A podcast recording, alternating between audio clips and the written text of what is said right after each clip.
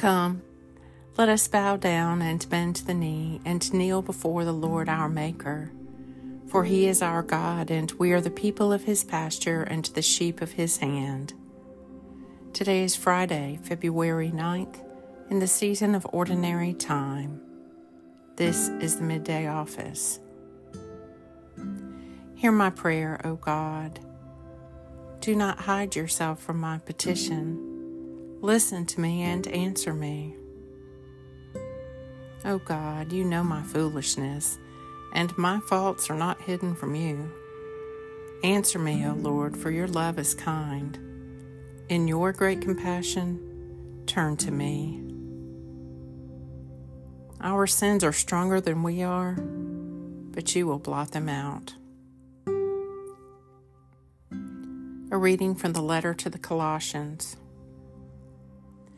The Apostle wrote, saying, We have never failed to remember you in our prayers, and ask that through perfect wisdom and spiritual understanding, you should reach the fullest knowledge of His will, and so be able to lead a life worthy of the Lord, a life acceptable to Him in all its aspects, bearing fruit in every kind of good work and growing in knowledge of God.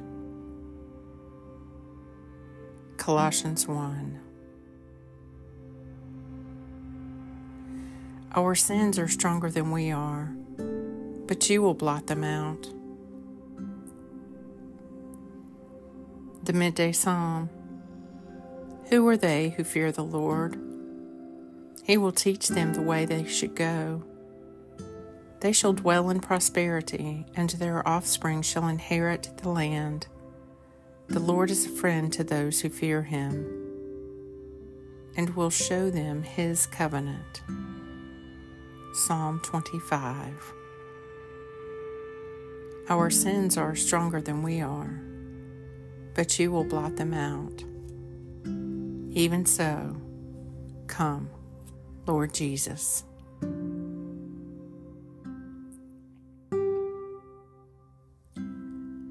Set me free, O God, from the bondage of my sins, and give me the liberty of that abundant life which you have made known to me in your Son, our Savior, Jesus Christ, who lives and reigns with you and the Holy Spirit, one God, now and forever.